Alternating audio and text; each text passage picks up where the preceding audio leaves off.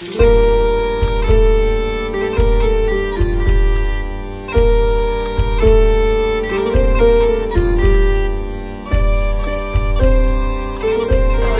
aqui no evento de lançamento do Medieval. Como é que é possível? Não, não eh, propriamente no primeiro Medieval, mas sim do novo Medieval. Um Medieval que foi uh, recriado, se assim podemos dizer, não remasterizado, com muitas novidades, agora na PlayStation 4.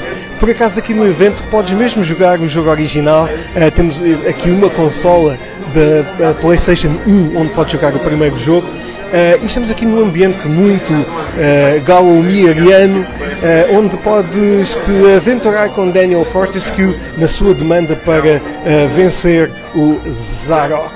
Vamos estar por aqui neste evento sempre a tentar descobrir exatamente o que é que as pessoas estão mesmo à procura deste, desta remasterização, se é pela memória, se é pelas, por, por todas, tudo aquilo que, faz recordar este, que lhes faz recordar este jogo. Um, vamos descobrir já de seguida. Vejam aqui este ambiente fantástico.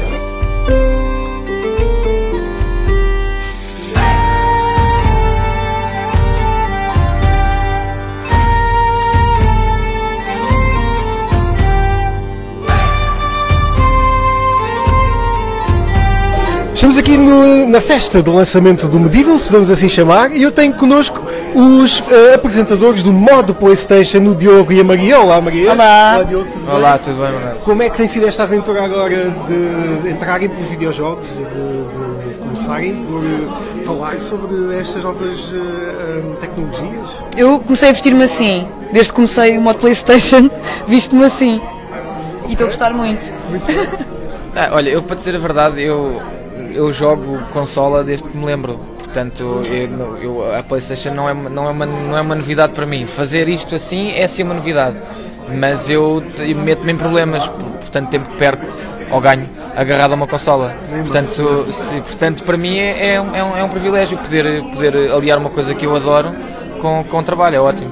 É fantástico mesmo. Uh, temos grandes jogos até o final do ano como é o exemplo do Medieval, vamos ter o Death Stranding. Uh, qual é a vossa expectativa também acerca desse jogo? Eu estou muito curiosa para ver e para jogar. Eu agora tenho jogado muito mais. Eu quando era mais nova jogava imenso, depois tive uma pausa e agora voltei a jogar em força e estou a adorar. Portanto vou adorar isso de certeza absoluta okay, também. Okay. Eu Death Stranding é assim, eu, a palavra que me vem à cabeça é ácidos, porque Kojima é maluco.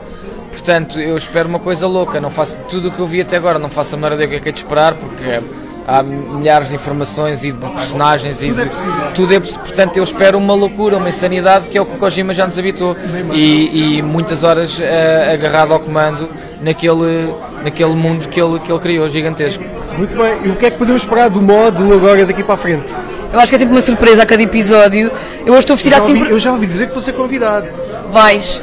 É era essa a surpresa que eu ia dizer agora. Era, é engraçado que era essa. E eu estou assim vestida por algum motivo em breve vão poder ver o episódio em que eu justifico o porquê, não é? Porque não é só random. Nem mais. E porquê é que tu não estás vestido assim? Porque eu tenho juízo. Ah, sabe? Eu sou, com, acima de tudo, para começar, já tenho uma certa idade, claro, claro. portanto tenho que manter uma certa postura. Percebes? Eu também. Uh, e portanto, eh, eu tenho, mas mais do que isso, tenho juízo, que é coisa que a Maria não tem. eu porto-me tão bem, Sim. não é? Eu acho que estás muito bem. Não é? Eu vou adotar isto para o dia a dia. Porque não, não é?